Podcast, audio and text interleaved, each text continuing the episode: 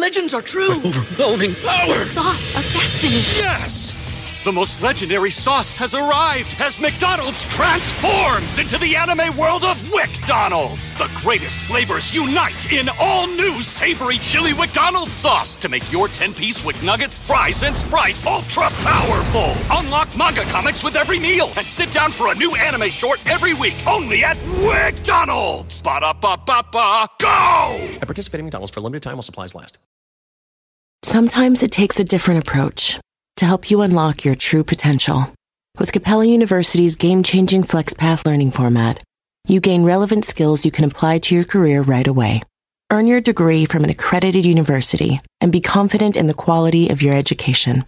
Imagine your future differently at capella.edu. Capella University is accredited by the Higher Learning Commission. Learn more at capella.edu/accreditation.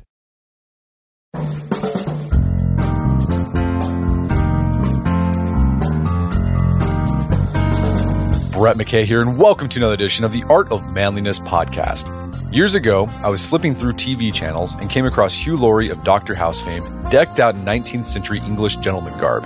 Because I was a House fan, I was curious about what Hugh Laurie sounded like with his native British accent, so I paused my channel surfing to find out. Then I brought up the title and saw that I was watching Sense and Sensibility. Ugh, Jane Austen. No way am I going to like this, I thought. I associated Jane Austen with foo-fooey lady stuff. So my plan was to flip the channel as soon as I heard Dr. House talk British. 2 hours later, the end credits for Sense and Sensibility scrolled down the screen. I had watched the entire thing. Didn't even get up to go to the bathroom. Not only did I watch the whole movie, I remember thinking, man, that was really good. Thanks to Dr. House, my resistance to Austen was broken, and I found myself genuinely curious about her books. So I got the free version of her collected works and slowly started working my way through what are arguably her three best: Sense and Sensibility, Pride and Prejudice, and Emma. And I'll be darned if I didn't truly enjoy them all. If you're a dude who's written off Jane Austen's work as I once did, perhaps today's podcast will convince you there's something in it for women and men alike and encourage you to give her novels a try. My guest is John Mullan, professor of English and the author of What Matters in Jane Austen. John and I discussed the literary innovation Austen pioneered that influenced the likes of Larry McMurtry's Lonesome Dove, and will give your social agility a healthy workout. John then explains why soldiers and Winston Churchill turned to Austen during the World Wars. We also discussed the philosopher Alasdair MacIntyre's argument that Austen's work was the last great representative of the classic tradition of virtues, Austen's idea of manliness, and how a man's choice of wife will shape his character. And John shares his recommendation for which Austen novel men should read first. After the show's over, check out our show notes at awim.is/Austen.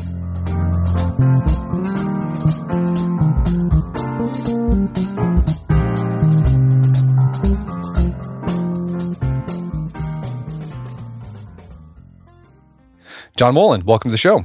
It's good to be with you. So you are a professor of English, and you specialize in one of my favorite writers, Jane Austen.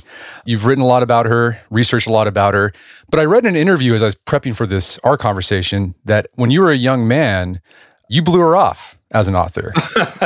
So when did you discover Austen and change your view of her? I think I remember I first read her because I had to read her in school, and I was probably 16 or 17, and I had to do a Jane Austen novel for A-levels, which are exams you do at the end of high school. And I realize now I was very fortunate. I had a very good teacher who actually used to get us to read books which weren't on the syllabus, you know. And so I read Persuasion because I had to, and Emma as a kind of backup. And I think I thought two things. I thought, well, these are rather, you know, substanceless stories. They're just stories about genteel young women trying to find a husband. You know, how important is that? The implied answer being not very important. Because I was 16 or 17, and I liked stories about people, I don't know, hunting whales or going up the Congo River or, you know, committing suicide at the end of the play or, you know, real stuff. Right. Hamlet, Heart of Darkness, Moby Dick, that stuff.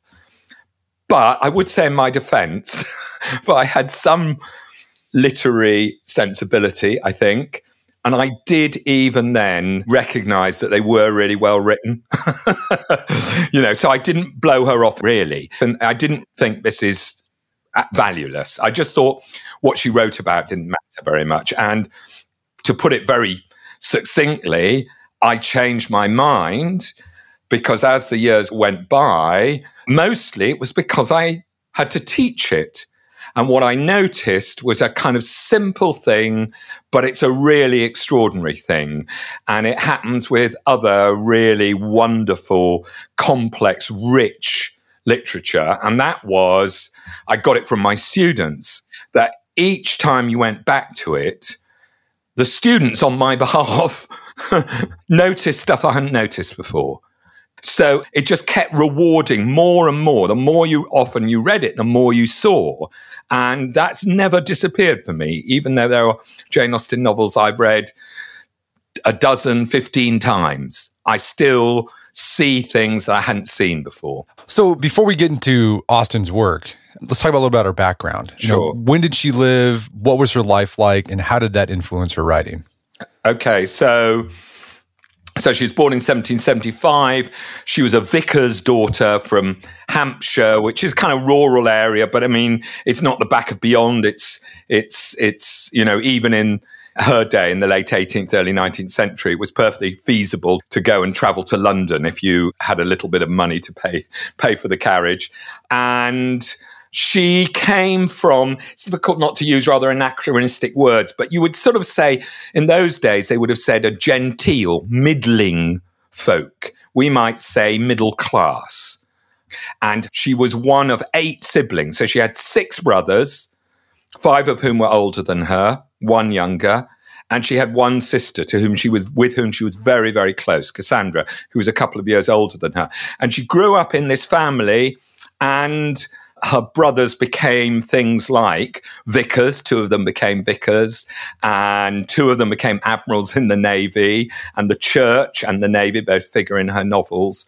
And I guess I'd say 2 things about her growing up, which I think are important. First of all, the more I sort of get into her family life, I mean, the more admirable I think they are. I think they were open-minded, educated, tolerant, lively, optimistic people. So they weren't rich enough so that they didn't have to do jobs. One of Austen's brothers, we might come to, came upon an inheritance, which was very important for her later on. But the rest of them, they had to get jobs, which in the late 18th century wasn't what all gentlemen have to do.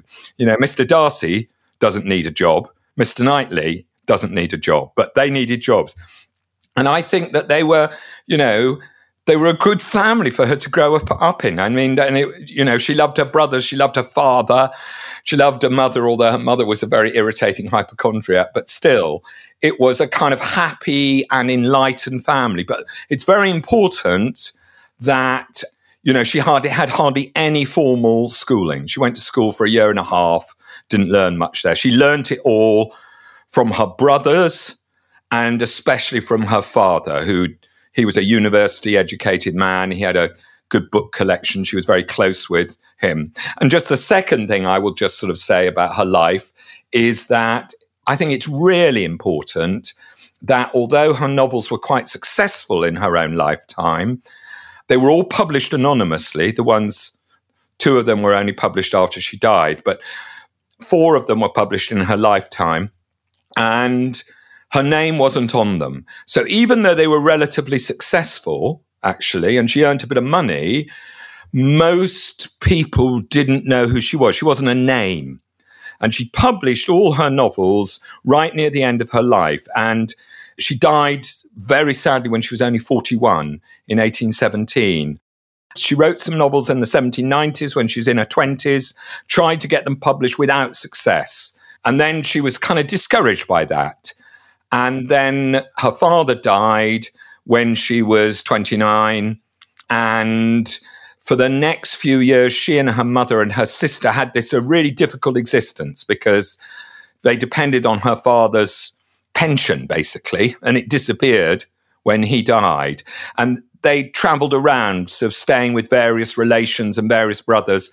And luckily, don't worry, I'll bring this story to a halt quite soon, but luckily, one of her brothers, Edward, had been, you might find this weird, Brett, but it's not uncommon at the time, he'd been given to childless rich relations. And Edward was brought up by a very rich family in Kent called the Knights, and he took their name and he became their heir.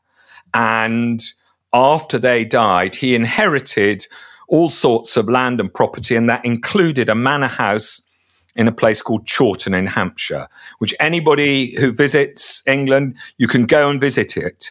And even better, you can visit the house that he sort of gave rent-free to Jane, Cassandra and her mother to live in, which was in the village where the manor house was, and it was part of the estate.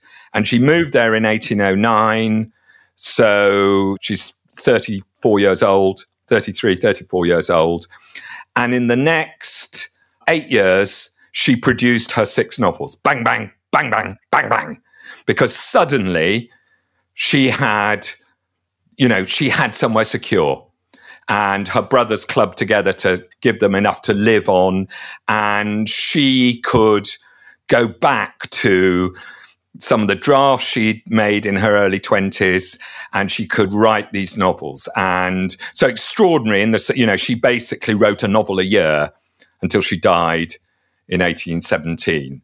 And the family had a special agreement that, because they did have some sort of servants who came in to help, but, a lot of the domestic economy was done by the women themselves. And the deal was that Jane Austen had to do breakfast. Okay, so she had to get the breakfast ready and clear it and make the coffee, make the tea, do all that stuff and clear it up afterwards. And after that, she was done for the day. And whilst her sister was sort of making butter or bread or whatever, Jane Austen could write her novels because her family did sort of realise that they got somebody quite talented on their hands or in their house. So that's a sort of sketch. I hope tells you something about her. So Austen, we talk about her today because her stories, they're good. Like, they're just really good stories. Lots of characters. Yes. But one of the reasons why people are still talking about her is that she made a lot of literary innovations that contributed to the novel. And you still see novelists use the things that she came up with when she's writing her stuff. Yes. You still see them using today. One of those innovations you talk about is free indirect speech. What is that? Can you give us an example of that?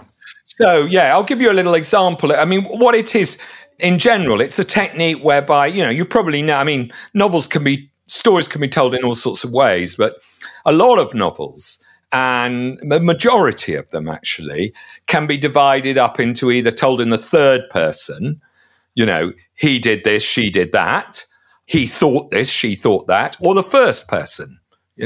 Where the whole novel is the protagonist's own account. Jane Eyre, Great Expectations, what have you. Catcher in the Rye. And what Jane Austen, I think, more or less invented, although rarely got the credit for it, because in the English novel it didn't exist before her, was this technique, which, as you rightly say, Brett, is called free and direct speech or free and direct style. And the actual name for it wasn't coined until the 1920s, but it existed before the name. And what it is narrating in the third person, as all her novels are, but with the narration, the storytelling sort of percolated through the consciousness of one of the characters, or a better metaphor maybe, bent through the lens of a character's way of seeing the world. So sharing their prejudices, their fears, their preoccupations, their delusions sometimes. And in some novels, like Pride and Prejudice, Jane Austen will do that mostly through the consciousness of the heroine, Elizabeth Bennet, but not entirely. So you get bits through where the narrative is affected by one of the other characters. And in one of her novels, Emma, almost the whole novel, bar 2 chapters, very carefully placed chapters, is through the eyes, through the consciousness of Emma. For those who aren't familiar with it, it's about a young woman who is handsome, clever, and rich, we're told in the very first sentence of the novel. And she meddles in other people's lives with sort of good intentions. She wants to make matches for them, marry them off. And almost The whole novel is seen through her eyes, although it's narrated in the third person.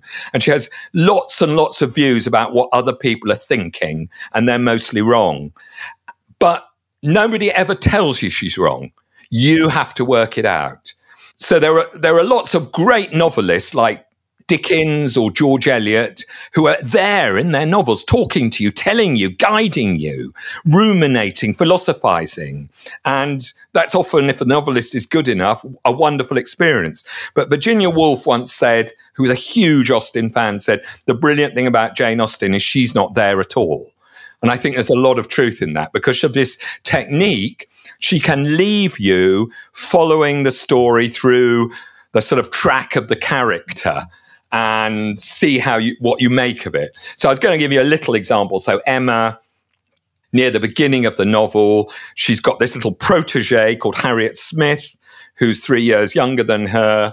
And Harriet Smith is a nobody who's been dumped at the local little school for ladies in the village because her father is some well-to-do businessman and she's his illegitimate child and he's paying for her to be looked after, but Harriet doesn't even know who he is. And so she's called Smith, the most common English name.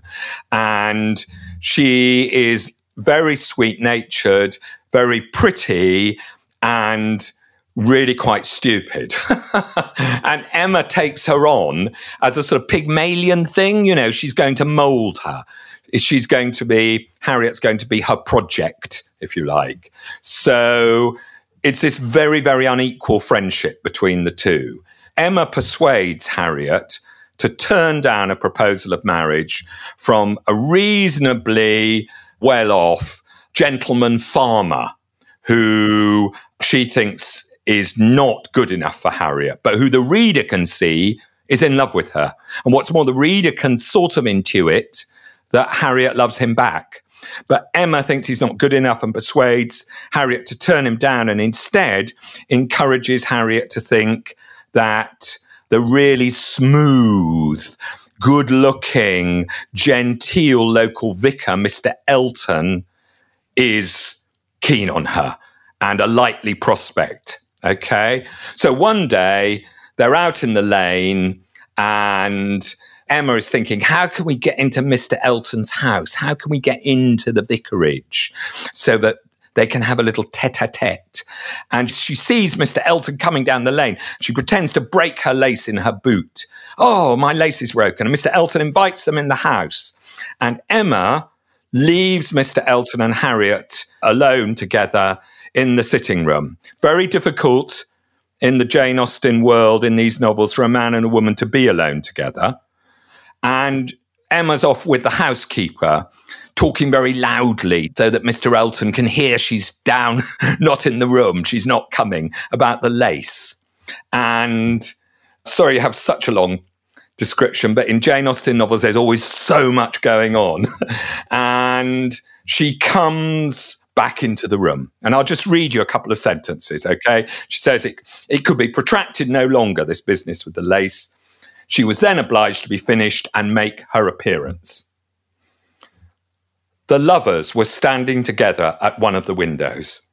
It had a most favourable aspect, and for half a minute, Emma felt the glory of having schemed successfully. But it would not do. He had not come to the point. He had been most agreeable, most delightful. He told Harriet that he'd seen them go by and had purposely followed them. Other little gallantries and allusions had been dropped, but nothing serious. So what Emma is actually hoping is that by leaving them alone, Mr. Elton is actually going to propose marriage. You know, this is his chance. But if you think about that very first sentence in that little bit that I've read out, it's terribly simple. The words in it are terribly simple. Anybody could have written it. The lovers were standing together at one of the windows. But they're not lovers. They're not lovers at all.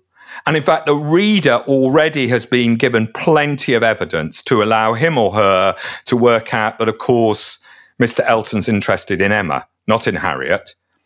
And actually, it turns out that not only are they not lovers, but you'll find out, spoiler alert, a few chapters later, from Mr. Elton's own lips that he despises Harriet. He absolutely despises her as beneath him. And he only pretends to be nice to her because he's trying to get Emma. But it's all keyed on that little sentence, the lovers were standing together at one of the windows. And the funny thing is, it's such a simple sentence. And yet, until Jane Austen came along, nobody could have written it.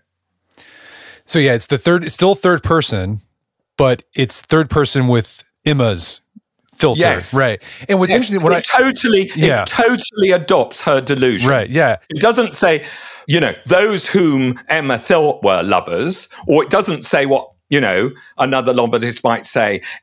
Emma came in and thought, the lovers are standing together at one of the windows. That's, as it were, direct speech or direct thought.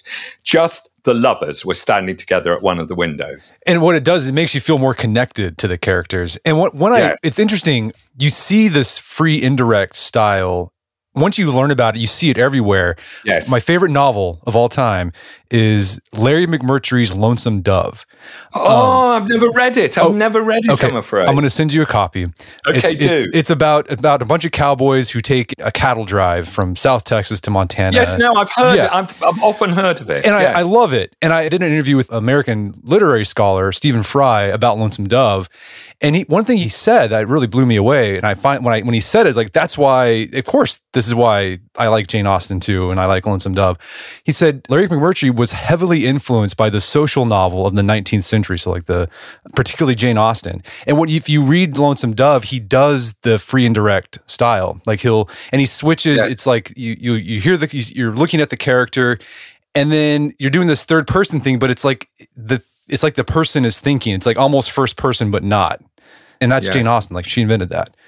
Yes, she did. She did. I mean, it's obviously, what's he called? Larry McMurtry. McMurtry. I mean, he obviously was sounds like he was quite sort of conscious of literary technique. I mean, one of the weird things about the history of free and direct style is actually, and I've talked to novelists about it, practicing novelists, and it entered the bloodstream of the European novel so completely that novelists do it without even knowing they're doing it. Yeah. I talked to a contemporary novelist called John Lanchester, who wrote a great novel called Mr. Phillips, and I was solemnly interviewing him my academic way and saying, this is one of the most interesting sort of exercises in free and direct style. And he said, what's that?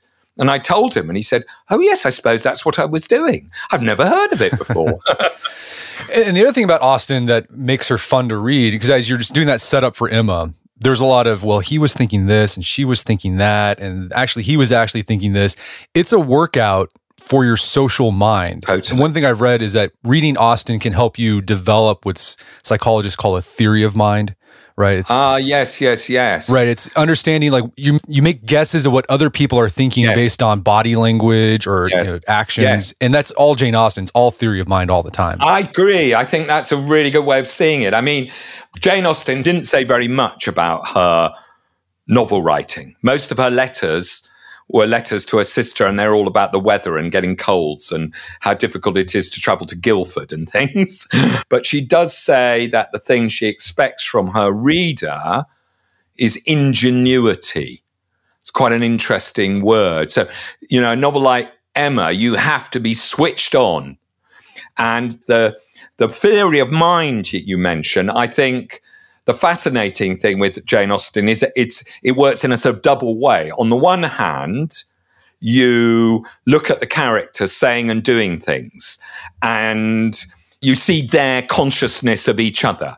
So she's a wonderful, wonderful writer of dialogue. And the thing about Jane Austen novels is that when people say things to other people, everything they say and do is shaped by their assumptions about what the other person is thinking, which is the way life is, but it's not the way that all dialogue in novels is. Not many novelists can do it as well as her. But also there's this second sort of theory of mind aspect, which is the one in a way we've just been talking about, that as a reader, she's not going to do it all for you. You have to work it out. So you have to, you know, in that bit I've just read out, you have to be up to noticing that you're inhabiting a delusional state here in that simple little sentence, the lovers. And the really clever thing about her novels is some of the time it's not so hard to pick out what assumptions are shaping the character, the sentences. And sometimes you have to be really clever. Yeah. And that's one of the reasons, it's back to where we started, Brett. You know, that's one of the reasons they so much repay rereading, because there are things you're never clever enough to notice it all. We're going to take a quick break for a word from our sponsors. Wedding season is coming up, and if you are preparing for the big day, I know wedding planning can be really intimidating, but finding the perfect suit shouldn't be. Indochino makes it easy to get a fully customizable suit right from your home. Don't just wear any suit on your big day, wear a custom made-to-measure suit. Suits start at just $499, which is about the same price you'd pay for an off-the-rack suit at a department store. And they've also got custom made-to-measure shirts starting at just $89. So I've talked about my Indochino suit on the podcast before. They've been a long-time podcast sponsor. It's navy blue. The measuring process was super easy. They got these video guides you follow. You'll need another set of hands to help you out with that. But the really fun part is customizing it. Got to customize how I wanted the lapels on the jacket, the pockets, the lining. I went no pleats on the pants on this suit. A lot of fun. And then in a few weeks, you have a made-to-measure custom suit sent directly to your door. When planning your wedding, get a suit as unique as you with Indochino. Go to Indochino.com and use code manliness to get 10% off any purchase of $399 or more. That's INDOCHINO.com, promo code manliness. Did you know Fast Growing Trees is the biggest online nursery in the U.S. with more than 10,000 different kinds of plants and over 2 million happy customers in the United States? You can grow lemon, avocado, olive, or fig trees inside your home on top of the wide variety of houseplants available. Fast Growing Trees makes it easy to order online, and your plants are shipped directly to your door in 1 to 2 days. And along with their 30-day Alive and Thrive guarantee, they offer a free plant consultation forever. So I use Fast Growing Trees to order not an indoor tree, but an outdoor tree. There is an oak tree that was in our front yard that died a few years ago due to heat stress. Had to cut it down. There's been a blank spot that I've wanted to put another tree there. I wanted a maple tree that turned bright red during the fall. And I went on Fast Growing Trees, found the tree that fit the criteria that I was looking for, turns bright red. It's a maple tree that turns bright red in the fall. So if you want to try Fast Growing Trees, right now they have some of the best deals online, like up to half off on select plants. And listeners to our show get an additional 15% off their first purchase when they use code manliness at checkout. That's an additional 15% off at fastgrowingtrees.com using code manliness at checkout. Fastgrowingtrees.com, code manliness. Offers valid for a limited time. Terms and conditions may apply. All right, if you have a family, then you need to get term life insurance to protect them. It's one of the smartest financial decisions you can make, and the start of the new year is the perfect time to get it done so you can focus on whatever else the year has in store for you. Fabric by Gerber Life was designed by parents for parents to help you get a high-quality, surprisingly affordable term life insurance policy in less than 10 minutes. Fabric has flexible policies that fit your family and your budget, with quality policies like $1 million in coverage for less than $1 a day. There's no risk to apply. They have a 30-day money-back guarantee, and you can cancel at any time. I remember when I was a new dad, I had a lot of thoughts going through my head. One of them was, how can I take care of my family when I'm gone if something happens to me? Well, so one of the first things I did, I got term life insurance, one of the best decisions I made. Join the thousands of parents who trust Fabric to protect their family. Apply today in just minutes at meetfabric.com/manliness. That's meetfabric.com/manliness, MEET fabric.com/manliness. Policies issued by Western Southern Life Assurance Company, not available in certain states. Prices subject to underwriting and health questions. Daylight saving time is starting up again. The goal of this is to give us more daylight from March through November. By setting our clocks forward, it may feel like there are more hours in the day, but if you're hiring, it doesn't necessarily help you find qualified candidates for your roles any sooner. There is only one way to do that, ZipRecruiter. And right now you can try it for free at ZipRecruiter.com/manliness. ZipRecruiter works around the clock to help you find qualified candidates. Once you post your job on ZipRecruiter, they send it to 100 plus job sites so you can reach more of the right people. ZipRecruiter's smart technology also quickly scans thousands of resumes to identify people whose skills and experience match your job. Spring forward with a new hiring partner, ZipRecruiter. and find top talent sooner. See why 4 out of 5 employers who post a job on ZipRecruiter get a quality candidate within the first day. Just go to this exclusive web address to try ZipRecruiter for free. ZipRecruiter.com/manliness. Once again, that's ZipRecruiter.com/manliness. ZipRecruiter, the smartest way to hire. And now back to the show. So I imagine there's a lot of men listening to this podcast that might have written off Jane Austen as, a sentimental writer that's geared primarily towards a female audience. But what's interesting is I've been surprised to learn, as if you go back in history, it's men who often turn to Austen during times of war and adversity. So I know during World War I, a lot of the British soldiers, they read Austen when they were in the trenches. And I know during World War II, Winston Churchill, during the Blitz, he was reading Jane Austen. Yeah. So, what is it about Austen's writing that caused these men to turn to her during times of war? Okay. Well, that's a really interesting question, because there's a really good, your listeners might want to kind of chase it down. There's a really good Kipling short story called The Janeites. He invented the word Janeite, I think, which is exactly about, it's set after the First World War, but it's about men meeting up again because they were united in the trenches by exactly what you've just said, their enthusiasm for Jane Austen. I think it's two things coming together. One is that it is a sort of, I imagine if you're at the Somme, obviously I'm just imagining, but my grandfather was there. My grandfather was at the Battle of the Somme and was indeed badly injured at it. Jane Austen's world must seem a blessed relief. It is this elegantly circumscribed world of, as she said, 3 or 4 families in a village. So, nobody's going to get shot in a Jane Austen novel. But I think very often people just focus on that and assume that means the pleasure for some of those male readers in difficult situations or dangerous situations was one of escapism. And I just think, judging from accounts people give as well as from her novels, that's not true, because within these worlds, lots of the people, lots of the characters are behaving in the most monstrous and selfish and absurd ways. Her novels, here's a pitch for them. They're terribly, terribly funny. Mm-hmm. Yeah. And you can enter them and become absorbed and find them really, really funny, evidently from what people said, as the shells are going overhead, And so it's a mixture. You escape into her world, but it's not an escape, really, because the people there are as complicated and ridiculous, and their feelings and desires are as ignoble or absurd as in any other, as in life.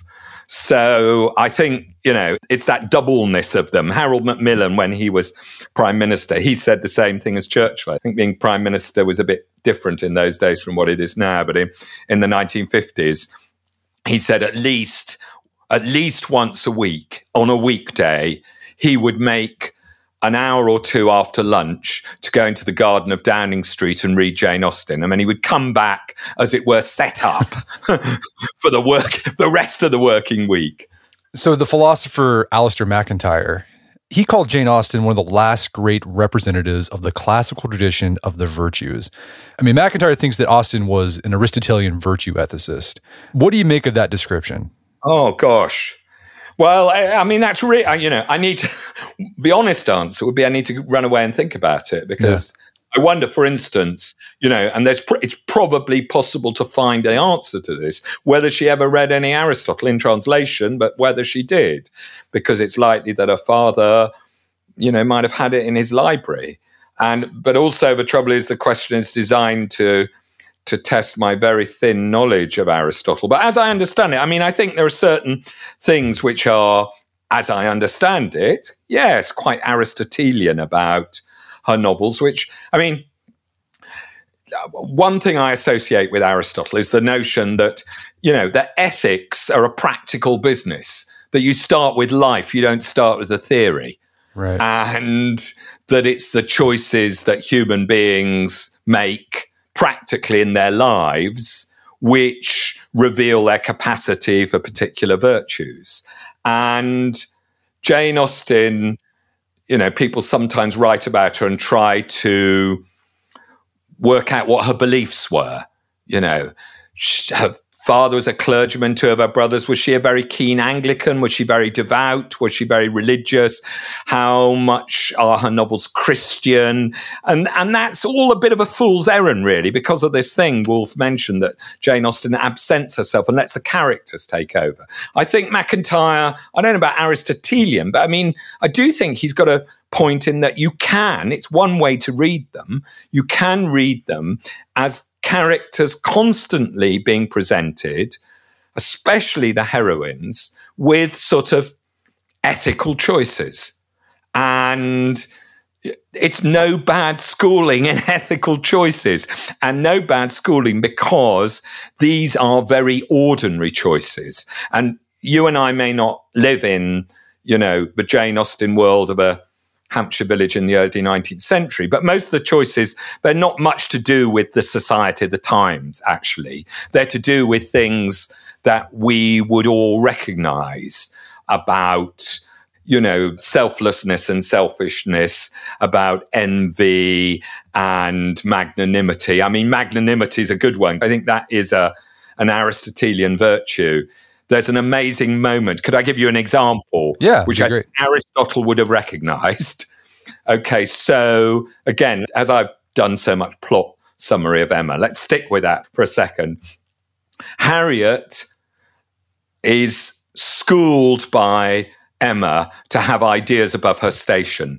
And to put it bluntly, this comes back to bite Emma, because Emma gets completely wrong who Harriet has her eyes on as a possible husband. They quite soon find out the truth about Mr. Elton's feelings. But a lot later on in the novel, there's a character called Mr. Knightley, who's the male lead and who has a certain tenderness for Emma and whose judgment is quite important to Emma.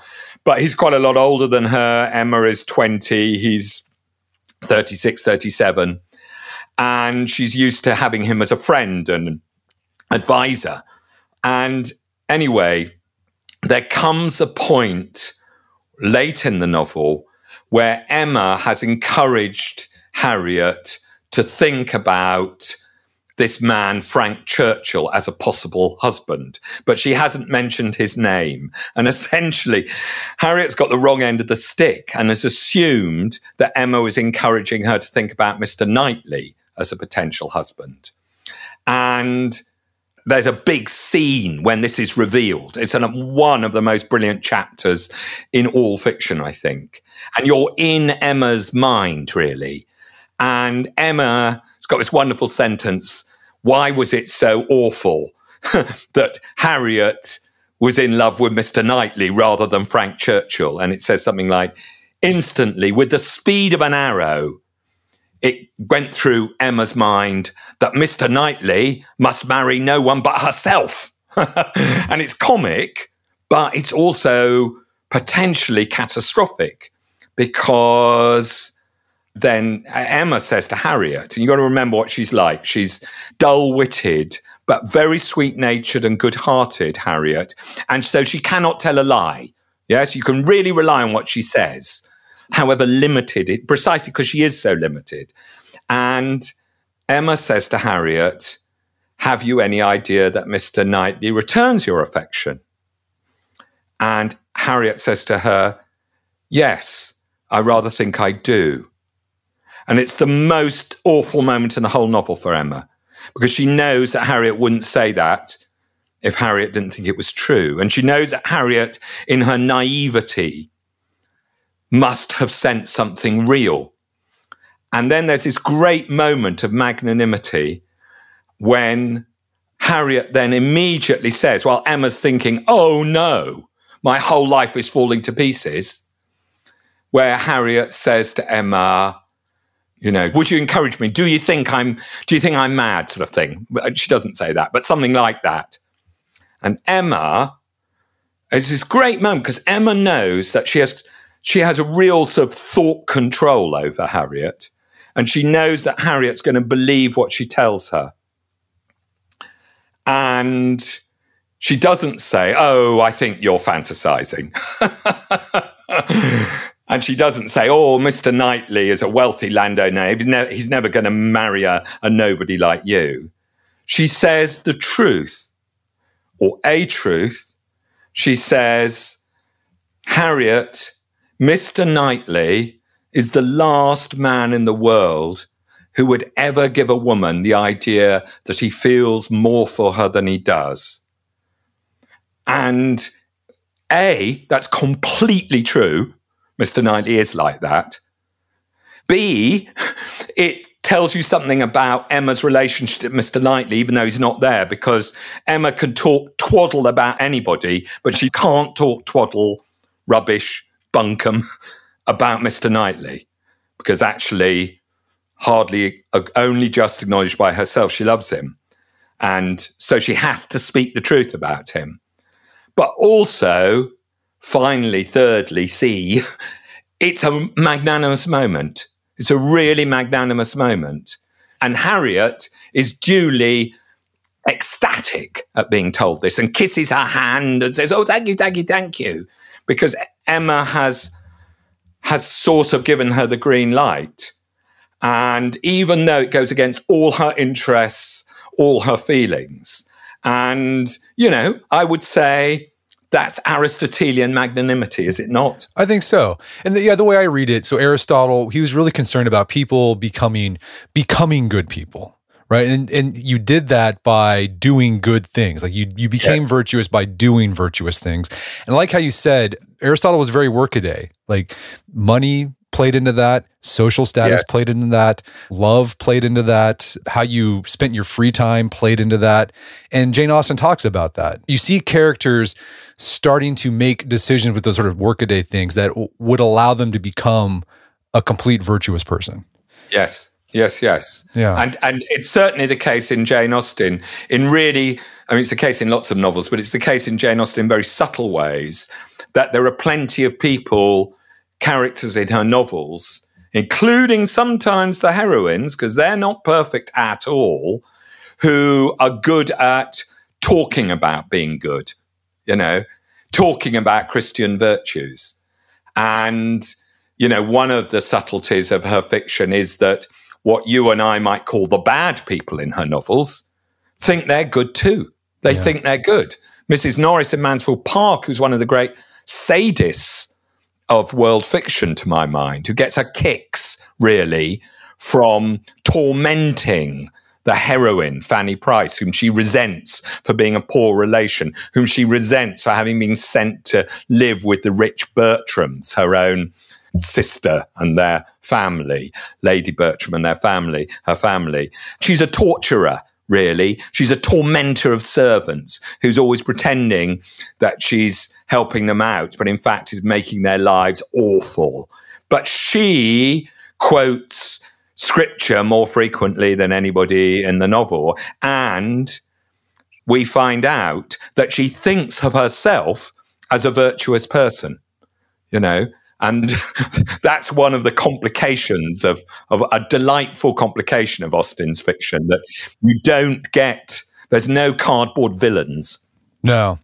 And what's interesting too about that idea of some characters weren't even aware that they weren't virtuous. I mean, that's one of the other things you see in her novels is you see the heroines specifically discover, I'm not as good as I thought I was. Right. Yes. I am like, was it Elizabeth Bennet? Like, I am prejudiced. Like, I think this Darcy guy is a prig, but no, actually I'm really prejudiced against him. Yeah. Marianne in Sense and Sensibility, where she finally realized, like, Willoughby, they had a lot in common with book taste and things like that. So this passion for life, but boy, I was kind of dumb. He was a cad, right? So all the heroines they have, or even Emma, there's a moment of, like, I guess Aristotle would call it peripatia, like self-awareness, sort of like, I am not that great and I need to do better.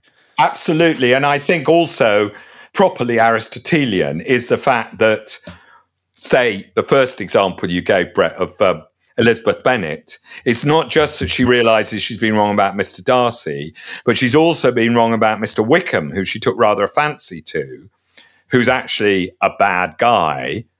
And like a true practical philosopher, she then rehearses in her head the memories of the conversations she's had with Mr. Wickham, where he's told her lots of lies, basically, about Mr. Darcy and about himself. And she realizes that she should have known, just like the reader who read those dialogues should know, because Mr. Wickham, for instance, he tells her loads of stuff that he shouldn't tell her. He over-confides, we might say. And so even if it were true, there's something wrong about somebody who on a mere acquaintance starts telling you, yes? It's like the person you meet for the first time and you find you know somebody in common, and this person starts telling you, kind of slagging that person off, but telling you, maybe quite private things that they shouldn't be telling you about, not on this mere acquaintanceship. And she realizes that if she'd been a proper, as it were, scrutineer of what she was hearing, she would have known already without further evidence that there was something wrong about it. I think Aristotle would have approved of that. I think so too. So you mentioned in an email that the main characters, they were heroines, they were women. But you make the case that Austen has a lot to say about manliness. Yes. What did manliness mean to her, and what was her ideal of a good man? Well, I think she had several ideals. I mean, I could list them as a list of qualities, but that might, in a way, be quite banal because they'd be unsurprising ones. Kindness, generosity, magnanimity, humor. But reading her if you get ideas of manliness from reading her novels, but I think it's important to know that you get them in quite indirect ways where they're exactly the sort of thing you only get on a kind of, maybe you get more and more on a second or third reading, because apart from in Mansfield Park, there are no scenes in Jane Austen's novels where only men are present. There are a couple of two or three short scenes in Mansfield Park where only men are present. There are lots and lots of scenes where only women are present.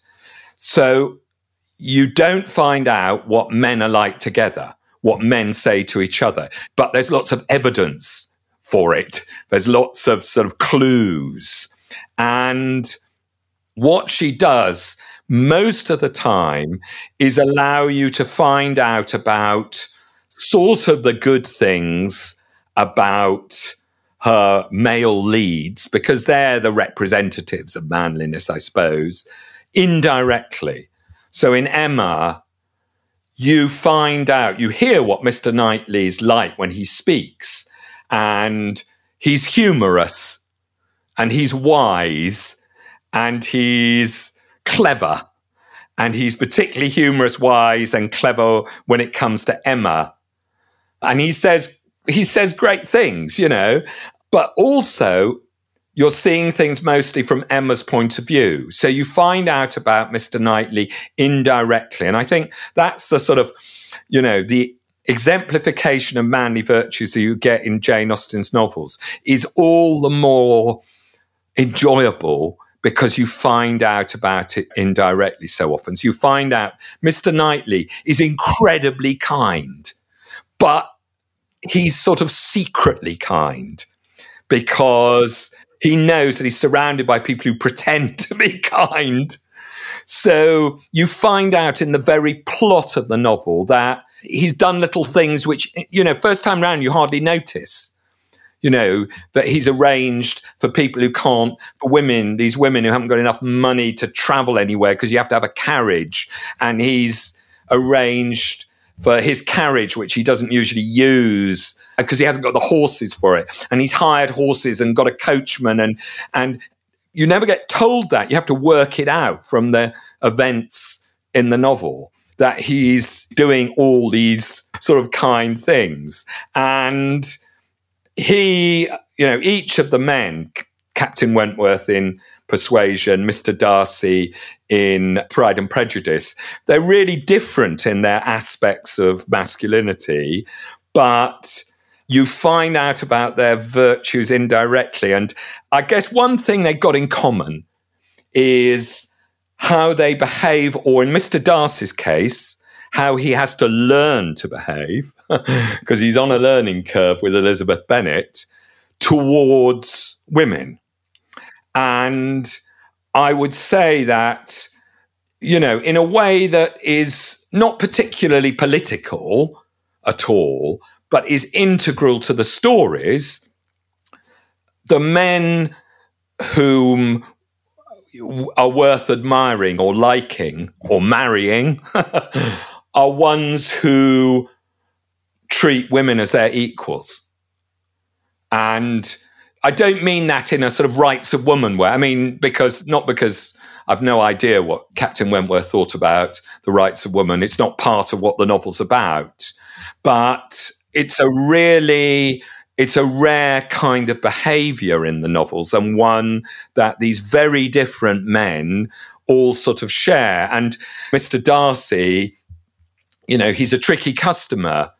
And he's partly a tricky customer because he's handsome and very, very rich. And every young woman he meets is having a go at trying to hook him. And then he meets this woman, Elizabeth Bennet, who is miles below him socially, who has almost no money and who teases him and who doesn't try to hook him. And who amuses him and who sort of fences with him and who brings out the better aspects thereby of his manliness. And that's a real sort of Jane Austen, I guess it was something she believed, but it was also something she dramatizes in her novels. You know, they're about love and marriage. And it's true for all the men in her novels that if they marry the right women, they become better men. No, and this is Aristotelian. So another reason I love Jane Austen is, even though she never got married, I think she offers some of the best advice out there on romance and marriage. And it's precisely what you were talking about. For Austen, you wanted to find someone that would make you better, make you more virtuous. And that's an Aristotelian thing. So Aristotle has this idea about the different types of friends you could have. There's like a friend you like to have a good time with. You know, you talk about the things you have in common. There's a friend that's useful, right? There's a friend who you can go to them because they got connections or whatever and help you with your job. But he said that the best type of friend you want to look for is those friends of virtue, the friends that make you more virtuous. And for Austen, that's what you want to look for in a spouse. Yes.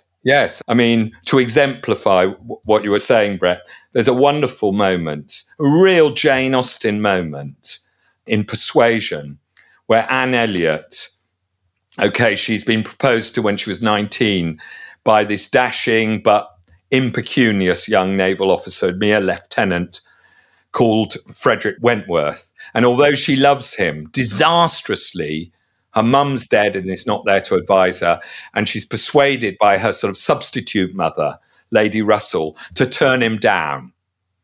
And he's got no prospects. You'll just ruin his career anyway if you encumber him with marriage. And Anne is very young and very unworldly, and disastrously she goes along with Lady Russell and turns him down. And then at the beginning of the novel, he's come back 8 years later, and he's now rich, successful, still attractive as hell, and she still loves him. And we find out that in the meantime, she did get another proposal. 3 years later, she got a proposal from this local sort of squire's son called Charles Musgrove.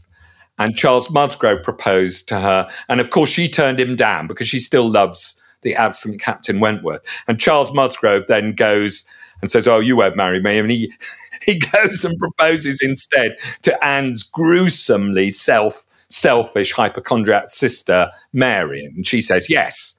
And those two become quite big characters in the novel. But anyway, Anne is a really good person.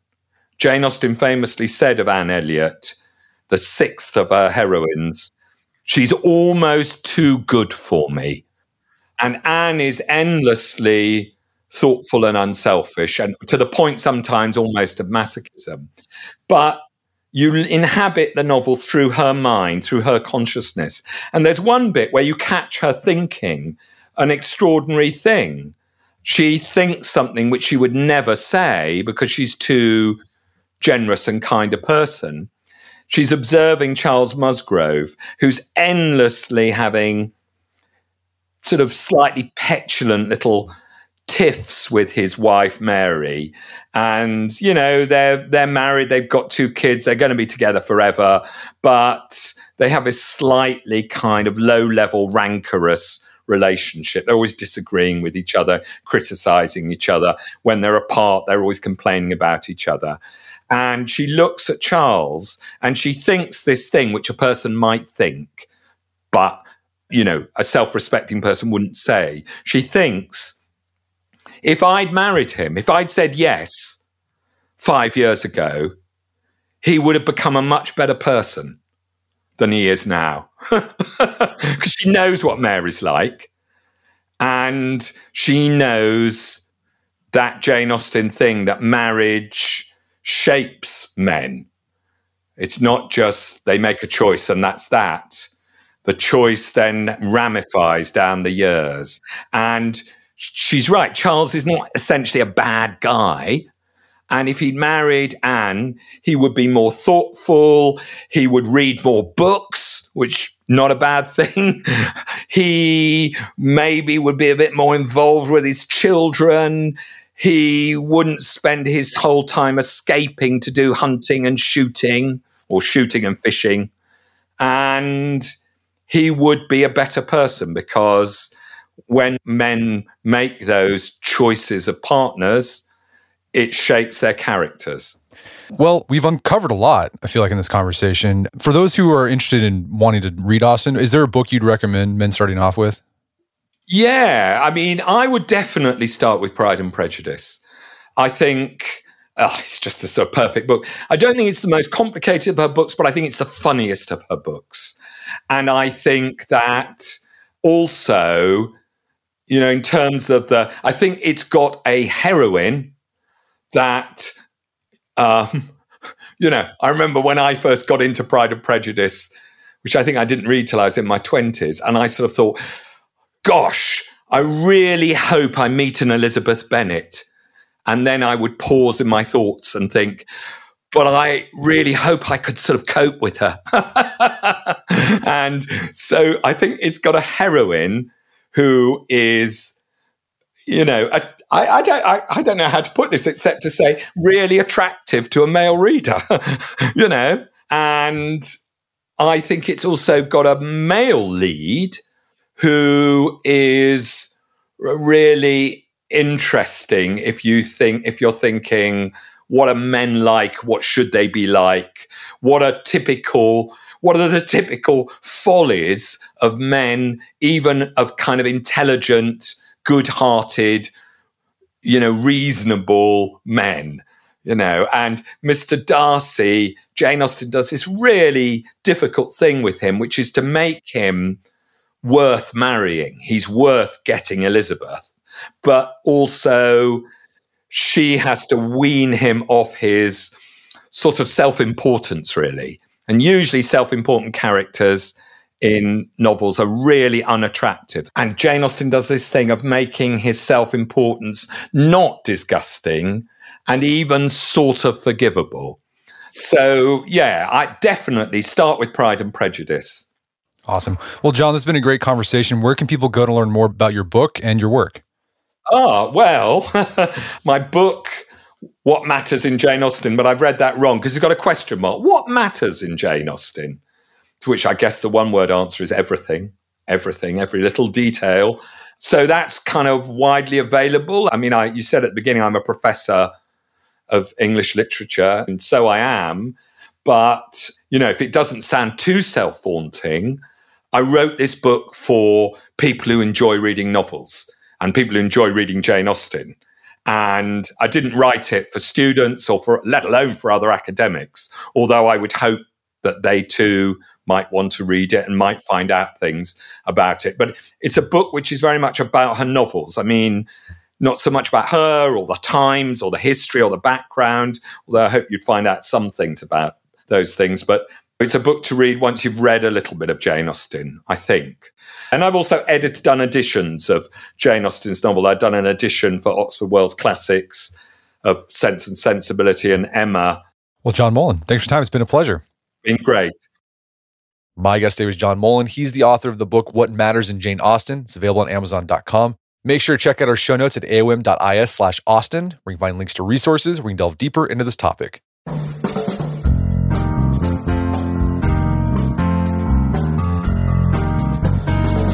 Well, that wraps up another edition of the AOM podcast. Make sure to check out our website at artofmanliness.com, where you can find our podcast archives. And while you're there, make sure to sign up for our newsletter. There's a weekly or daily option, and it's free. And if you'd like to enjoy ad-free episodes of the AOM podcast, you can do so on Stitcher Premium. Head over to stitcherpremium.com, sign up, use code MANLINESS to check out for a free month trial. Once you're signed up, download the Stitcher app on Android, iOS, and you can start enjoying ad-free episodes of the AOM podcast. And if you haven't done so already, I'd appreciate it if you take 1 minute to give us a review on Apple Podcasts or Spotify. It helps out a lot. If you've done that already, thank you. Please consider sharing the show with a friend or family member who you think would get something out of it. As always, thank you for the continued support. Until next time, it's Brett McKay, reminding you to not listen to the AOM podcast, but put what you've heard into action.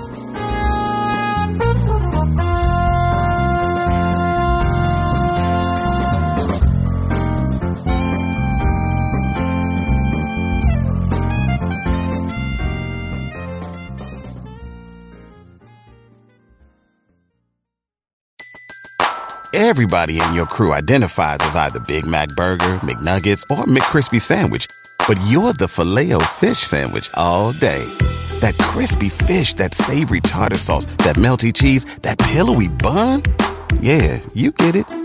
Every time. And if you love the Filet-O-Fish, right now you can catch two of the classics you love for just $6. Limited time only. Price and participation may vary. Cannot be combined with any other offer. Single item at regular price. Ba-da-ba-ba-ba. At Capella University, you'll get support from people who care about your success. From before you enroll to after you graduate, pursue your goals knowing help is available when you need it. Imagine your future differently at capella.edu.